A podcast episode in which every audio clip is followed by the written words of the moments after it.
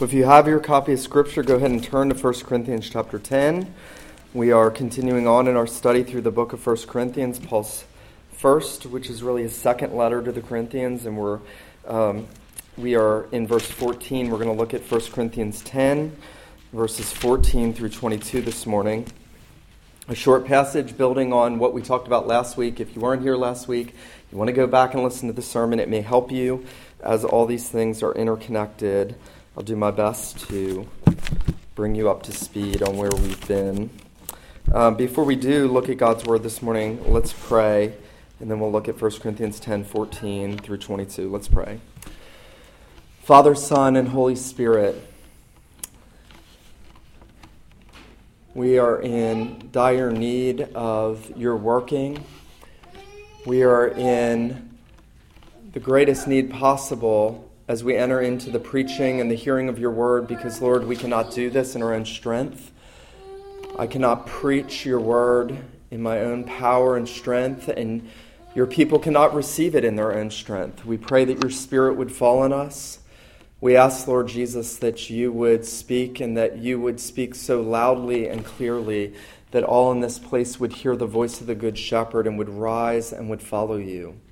We pray that our souls would be um, fed this morning. We pray that, Lord, you would stand as the shepherd of Israel and that you would feed your sheep with the good things of your word. If there are any here this morning who are unbelieving, who are unregenerate, we pray that today would be the day of salvation. We pray, O oh God, that you would bless what we do for your name's sake, that we might know you, that we might bring more glory to you, that we might grow in our knowledge of the Lord and Savior Jesus Christ. We pray these things in his name. Amen. 1 Corinthians 10, beginning in verse 14, the Apostle Paul says, Therefore, my beloved, flee from idolatry. I speak as to sensible people. Judge yourselves what I say. The cup of blessing that we bless, is it not a participation in the blood of Christ? The bread that we break, is it not a participation in the body of Christ? Because there is one bread. We who are many are one body, for we all partake of the one bread. Consider the people of Israel. Are not those who eat the sacrifices participants in the altar? What do I imply then? That food offered to idols is anything, or that an idol is anything? No, I imply that what pagans sacrifice they offer to demons and not to God. I do not want you to be participants with demons. You cannot drink the cup of the Lord and the cup of demons. You cannot partake of the table of the Lord and the table of demons. Shall we provoke the Lord to jealousy? Are we stronger than he? The grass withers, the flower fades, but the word of God endures forever. Well, my family has a very famous family friend that we see every five years or, or, so. He's known all throughout the world. He's extremely famous. If I told you his name, you would know who he is. And about four or five years ago, I caught back up with our family friend, and he invited uh, my dad and I out to lunch. And we were in Philadelphia. We went out to a, a restaurant out in the country, and we sat down, and we were eating with, with our friend. And as we ate with him, I thought about the enormous privilege it was for him to have invited us to come and have this special meal with him at this restaurant. And as we were sitting there, I noticed that others around us recognized who he was and were looking over and talking. You could tell they wanted to come and sit at our table. And that's understandable. It would have been an enormous benefit for them to be able to come and sit at our table and talk with him and have fellowship with him and hear stories that he was telling. But it would have been an enormous insult to him had I said to, to our friend, you know what, thanks for inviting me. I'm going to go sit with these people over here and eat with them. You see, I couldn't sit at two tables. I was either with our friend, eating with him, fellowshipping with him, having table fellowship with our friend, or I was having table fellowship with others. The people looking on were not having table fellowship, they were having their own table fellowship. And you know, it's interesting because we have meals all day long, all week long, all life long. We eat meals. We have meals together. We meet friends for meals. We go out, and we never really stop to think about the powerful illustration meals are for the fellowship that we have with Jesus Christ and one another. The table fellowship that God has given his saints in Jesus. That the Lord Jesus sits with us in our, in our worship, that he gathers with us, that we sit with one another, that we are sitting at the same table. After the sermon, we will literally sit and partake together of table fellowship with one another in the Lord Jesus Christ. There is a communion. That's why we call it communion. There is a koinonia, a communion, a fellowship in the Savior and with one another. And yet, Paul picks up on this illustration as he continues rebuking the Corinthian church for their love of the world and their exercising of supposed rights in going and living like the world. The, Corinthians, remember, they were going into temples. All the meat in this society was offered in temples. If you wanted to buy meat, you didn't go to Publix or Kroger, you went to the idol temple. You went to a temple where false worship was happening, and there they would burn the animal sacrifice to pagan deities, and then they would sell off the meat in the marketplace. And so Paul will talk a lot about this. He'll say it's fine to go and buy that meat in the marketplace. An idol's nothing. We know that. It doesn't mean anything. Where else are you going to get meat? Meat is meat. Idols are nothing, but if you go into the sacrifice, if you partake with it, if you sit down on, in the table with them in that service and fellowship and participate in that idolatrous worship, that is sin. And Paul will actually say, You are sitting at a table of demons. He'll actually say that people who have been redeemed to sit at the table with Jesus were exercising supposed rights and going to sit at a table with demons. Now, for us to understand this passage, you have to know that Paul has set against this backdrop the history of Israel, which we talked about last week. That Israel were redeemed out of Egypt. God showed them mighty, powerful signs and wonders. They saw the supernatural redemption of God. And then they came out in the wilderness and they committed sexual immorality and idolatry and covetousness and they complained and they bickered because they were unregenerate. And they didn't drink from the rock. God said, Here's a table, here's a rock in the wilderness. Water gushed out of that rock. Paul says that rock was Christ. But Israel didn't care. They didn't care about sitting at the table with Jesus. They didn't care about having a table for themselves in the wilderness. And if you turn back in your Bibles to Deuteronomy 32, you'll actually see that Paul has this history of Israel still in mind in this section, and, and he's looking at what we call the Song of Moses the Song of Moses. When, when I used to read this as a young Christian, I was like, that's not a song I want to sing. It's not a happy song. I can tell you that much. It's not, it's not a happy, clappy song. It's a song about rebellion and judgment. Song of Moses. And notice what Moses says in verse 4 the rock, remember, Paul's told us that rock was Christ. The rock, his work is perfect. All his ways are justice, a God of faithfulness and without iniquity. Just and upright is he. They have dealt corruptly with him, Israel, who's just been redeemed. They have dealt corruptly with him. They are no longer his children. They are blemished. They are a crooked and twisted generation. Do you thus repay the Lord, you foolish and senseless people? Is not he your father who created you, who made you and established you? Remember the days of old. Consider the years of many generations. But listen, as God had blessed them and had given them these abundant external blessings that should have showed them the redemption in Christ. Notice verse 16. They stirred him to jealousy with strange gods. With abominations, they provoked him to anger. They sacrificed to demons that were no gods, to gods they had never known, to new gods that had come recently, whom your fathers had never dreaded. You were unmindful of the rock that bore you, and you forgot the God who gave you birth.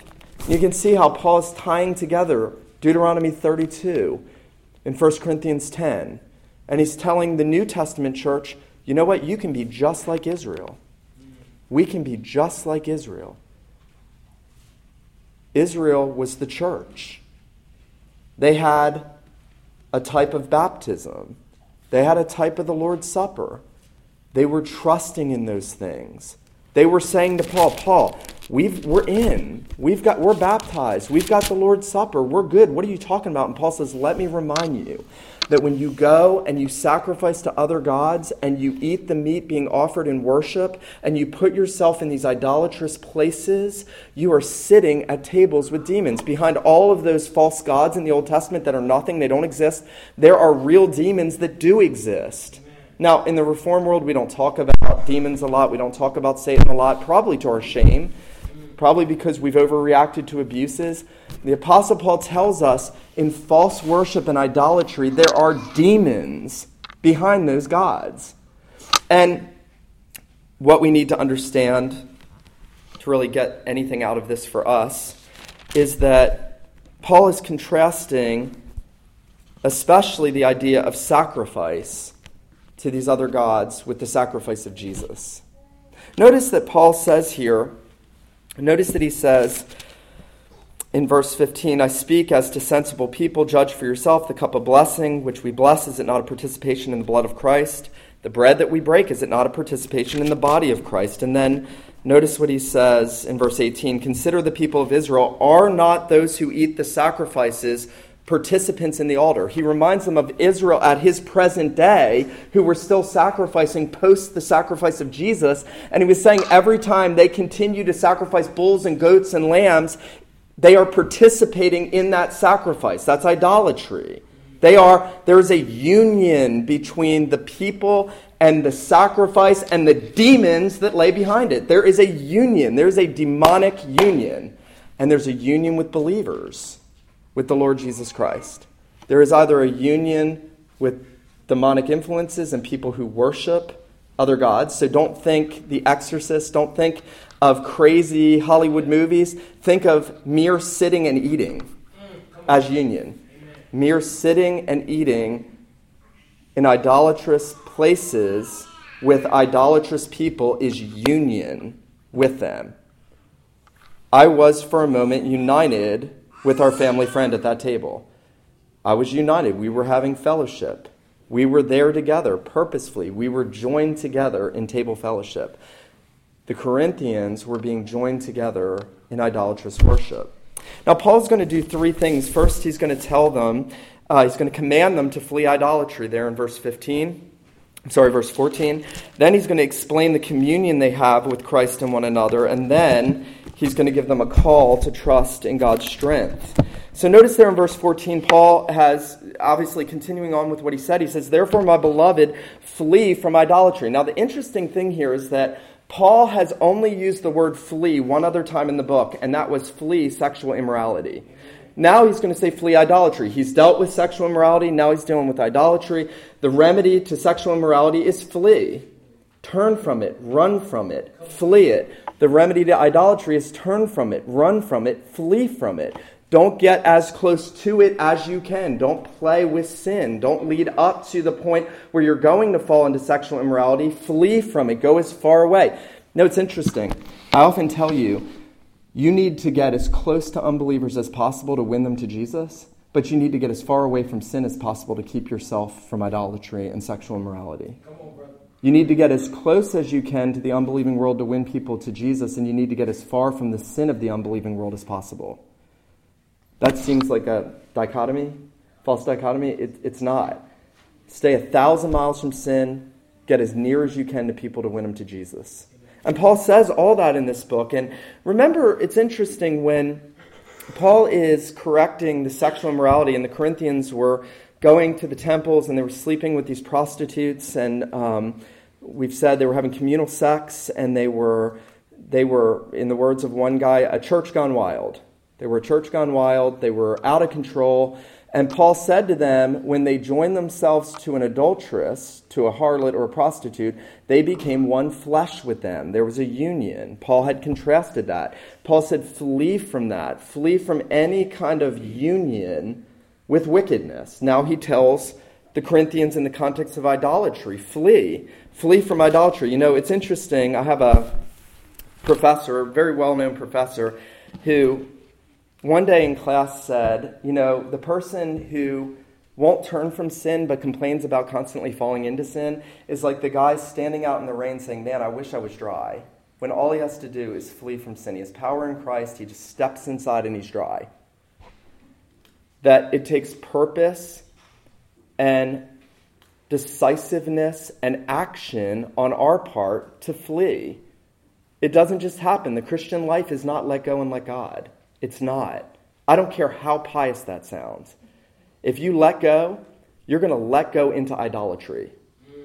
If you let go, you're going to let go into sexual immorality.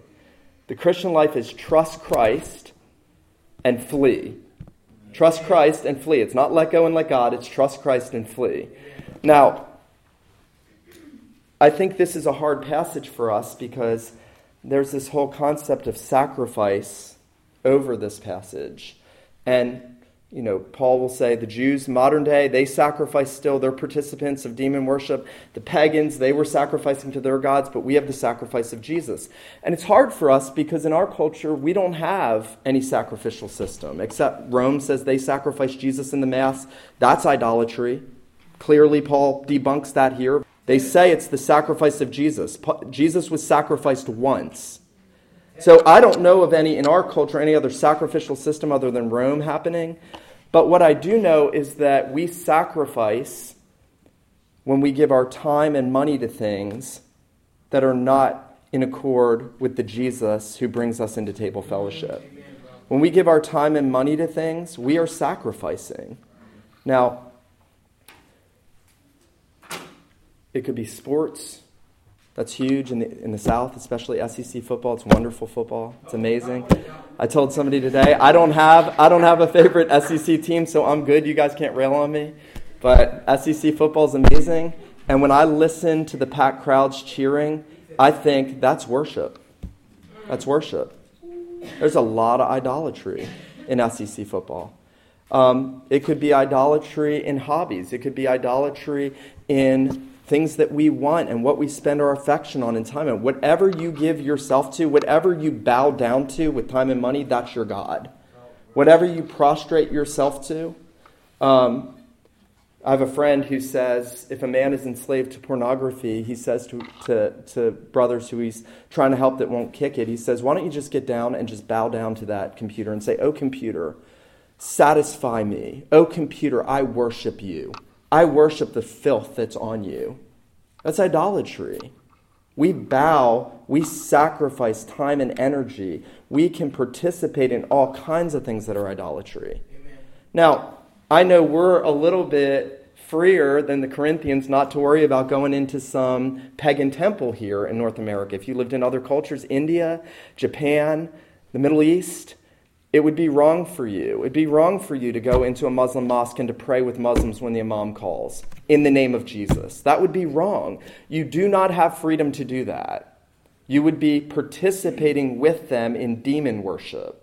That's what Paul's saying. Paul is saying we must examine our hearts and say, where are their idols? Tim Keller, and I think very helpfully, says idols are often good things that we make ultimate things. I would change that even and say an idol is any created thing or motive that we say, You are here to serve me and satisfy me. I give you my life. Idolatry, idolatry is not just something Israel did. It's not just something the Corinthians were engaged in. We live in a very idolatrous country. I said last week, it is interesting that when Israel first practiced idolatry, what did they do it with? Money, gold. They take gold, they make a calf. It's not about the calf. It's not about the actual God from Egypt that they were saying they were setting up there at the foot of the mountain. They were worshiping money. They were worshiping possessions, tangible things that have value, saying, You are our God. Now, you may be sitting there and you may think, I'd never do that. No, you would. You would. Two million people that just got redeemed did that. Two million. That's a big church. Every time I console myself about not having a megachurch, I just remember Moses and two million Israelites. And they're worshiping a golden calf at the foot of the mountain. I'm not sure I want a megachurch. Um, but, but the sober reality is that we all, we all have propensity to idolatry. Who do you spend time with? Who do you spend time with? Is the majority of your life spent with believers, fellowshipping, laboring together for the kingdom, or is it spent with the world? Now, there are hundreds of thousands of people that profess faith in Jesus, and six and a half days out of seven, they live in the world with people in the world. That's their best friends, that's their society, that's their table. And then for half a day on Sunday, they come together and they fellowship with God's people as if they are one of them. And that's what Paul is saying that the Corinthians actually, he'll come to this later, and it's very complicated, I know. I know this book is complicated, but he'll actually say later that there were some who were breaking off from others and eating the Lord's Supper ahead of them, that they were living their lives out here in idolatrous temples, living out in the world, and then coming to church and partaking of the supper with other believers when they had no real table fellowship with those believers. And that it was. Uh, it was a, a, a, division. They wanted to sit at one table, they wanted to sit at the other table, they wanted to have their life divided. It, it reminds me so much of what Jesus says. There's only one thing that makes Jesus want to throw up, and that's lukewarmness. Jesus says, Jesus says, he will spew out of his mouth, vomit out of his mouth, lukewarm people. That's what the Corinthians had become. And Paul says to them, listen, he's reminded them, you, have been redeemed. You've been bought with a price. You're not your own. You belong to another. You've been washed. You've been sanctified. You've been justified. Think about what Jesus has done. You have the bread. You have the wine. You have these symbols of his body and his blood that you are a participant in. Why would you throw that away and squander that? Why would you leave the table with the best person in the room to go sit at a table with people that don't care about you and that really should want to sit at this table? And Paul is saying, flee. Flee idolatry. I want to challenge you this morning to examine your life, say, where are there idols? Because I know there are in all our lives. Where is my life a life of seeking to live at two tables? And flee from that. And flee from that. I challenge myself with that. I challenge you with that. Paul the Holy Spirit challenges you with that. And so notice that as Paul continues now, now he's going to explain the benefit because it's not enough to say flee. It's not enough to say stop sinning. It's not, that's not, nobody's ever changed in the history of the world by somebody saying stop doing that. Ever. Paul is now going to hold out again the benefits of what they have in communion with Christ and one another. Notice what he says. I mean, this is amazing to me. Here are people going into pagan temples, and Paul says, Listen, you've been redeemed. Paul brings it back to the gospel again. Notice, he says, The cup of blessing that we bless, is it not a participation in the blood of Christ? The bread that we break, is it not a participation in the body of Christ? There is one bread. We who are many are one body. We all partake of one bread. Now, what Paul is doing, interestingly, he's giving you through the symbolism of the supper a whole theology of union with Christ and one another that the believer's life is lived mystically united to the Jesus who is reigning and to believers who are united to him by faith. So that when we sit down at this table, we are actually partaking together. We are partaking together. That's why we wait for one another. The one cup, the one loaf, gathers many people and makes them one body. The broken body, the shed blood of Jesus, is what gathers together all his people in mystical union. Um, there are many rich hymns that talk about the, fe- the communion of the saints and the fellowship. You know, heaven.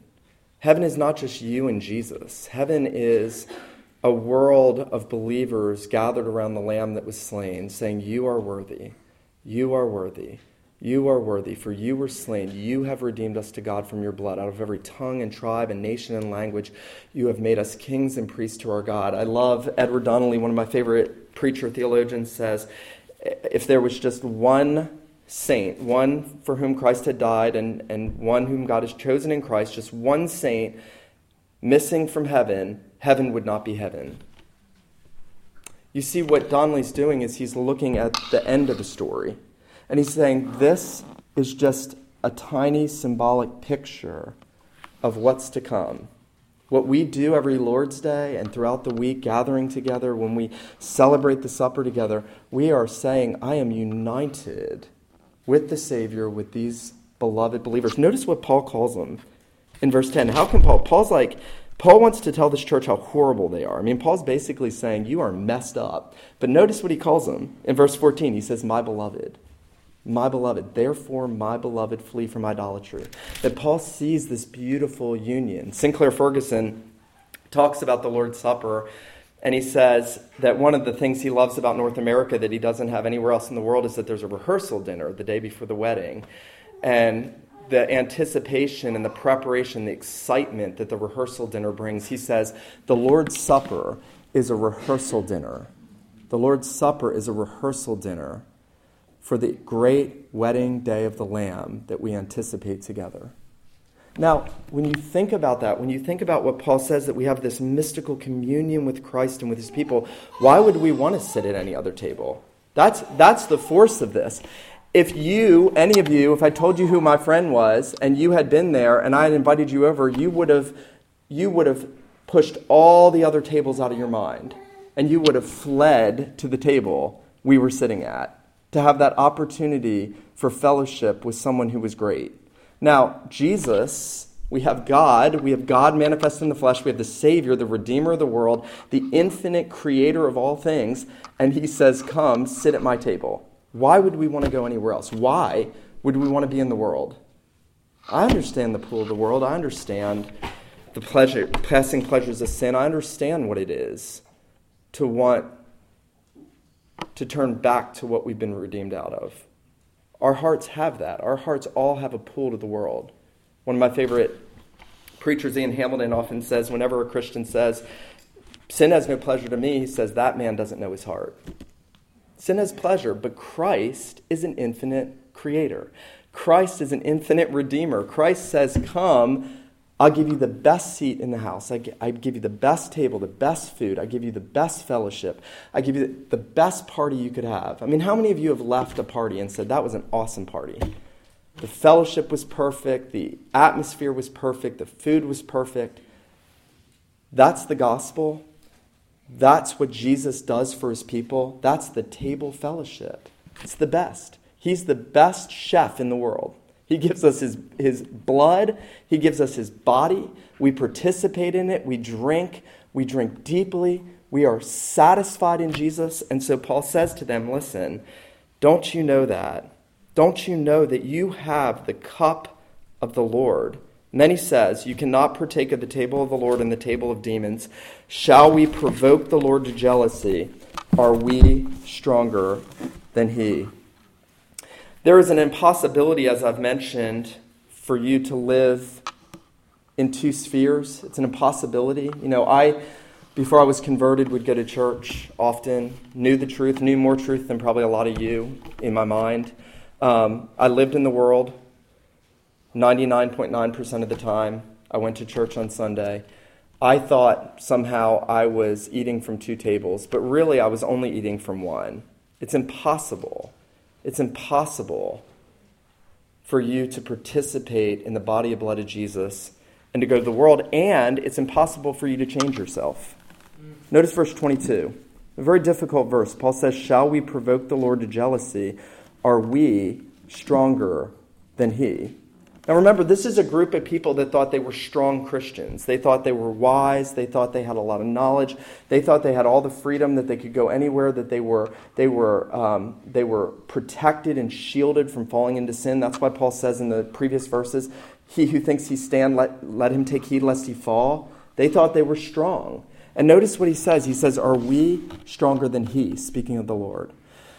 I think Paul is reflecting on Israel again in the wilderness. And the one thing that Israel lacked, they only lacked one thing. They lacked faith in the God who said he had all strength and power, who could sustain them, who could provide for them, who could protect them. That's the only thing Israel lacked in the wilderness was confidence that God was able. Remember all those verses where Israel's complaining and the Lord says, Is the Lord's arm shortened that it cannot save? Is the Lord's arm shortened? What he's saying is, does God have any impossibilities of providing? I thought about this this week. You know, um, our God is infinite. Isaiah 40.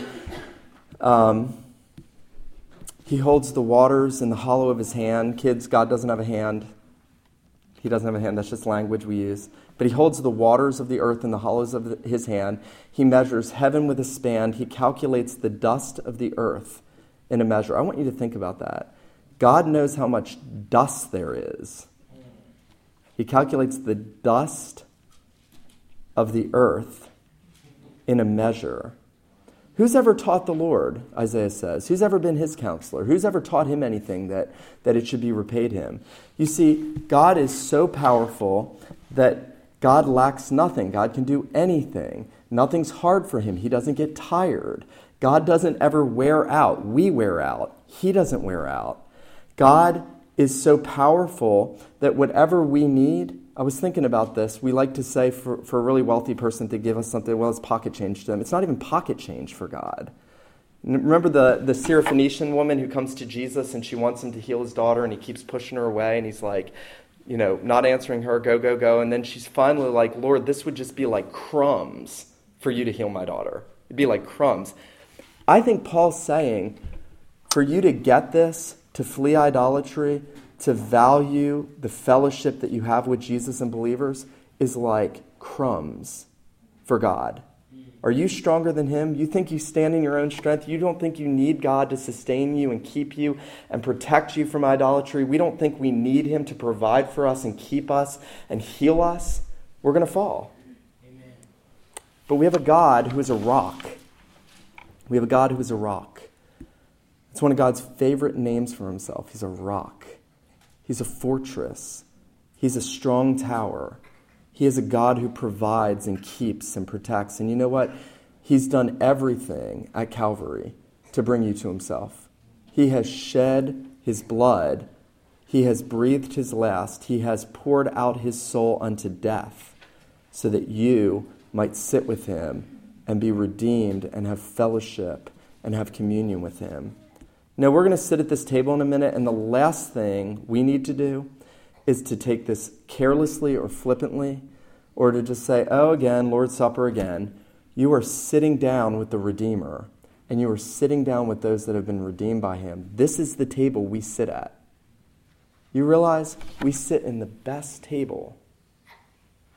Every day of our life, we sit at the best table with the Lord Jesus Christ and with believers. That's the privileges you have. If that doesn't make you want to flee from idolatry, nothing will. If the thought of leaving this table and leaving that fellowship doesn't make you want to flee from idolatry, nothing's going to. Um, if you don't know Christ, if you've never repented of sin, if you've never embraced his sacrifice, if you don't know what it is to have the blood and the body, if you don't know what it is to have Jesus Christ and his sufferings, come to him. You know, the difference between Jesus and my famous friend is that my famous friend would not invite anybody else to that table. There's no way that's happening. He's way too self aggrandizing. He wants his friends there and just his friends. Jesus spreads a feast for men and he says, Come. Without money, without price, buy wine, buy milk. The calf has been killed, the wine has been mixed. He says, Come to me. Come to me. Sit, eat, feed, live. Let him who has ears to hear, let him hear what the Spirit says to the church. Let's pray. Our God, how desperately we need our souls to know these truths. Our Lord Jesus, we thank you that you have brought us to the best table, that your banner over us is love, that you have given us your flesh for the life of our souls. We thank you for your broken body. We thank you for your shed blood. We pray that you would forgive us for the many times that we have turned to idolatrous ways and idolatrous people to be united in things that we have been redeemed out of. Lord Jesus, make us all to see the greatness of redemption and the greatness of you sitting down and dining with us and us dining with one another. We pray that you would satisfy our souls this morning. We pray that you would draw near to us, Lord Jesus. As we draw near to you, we pray in your name. Amen.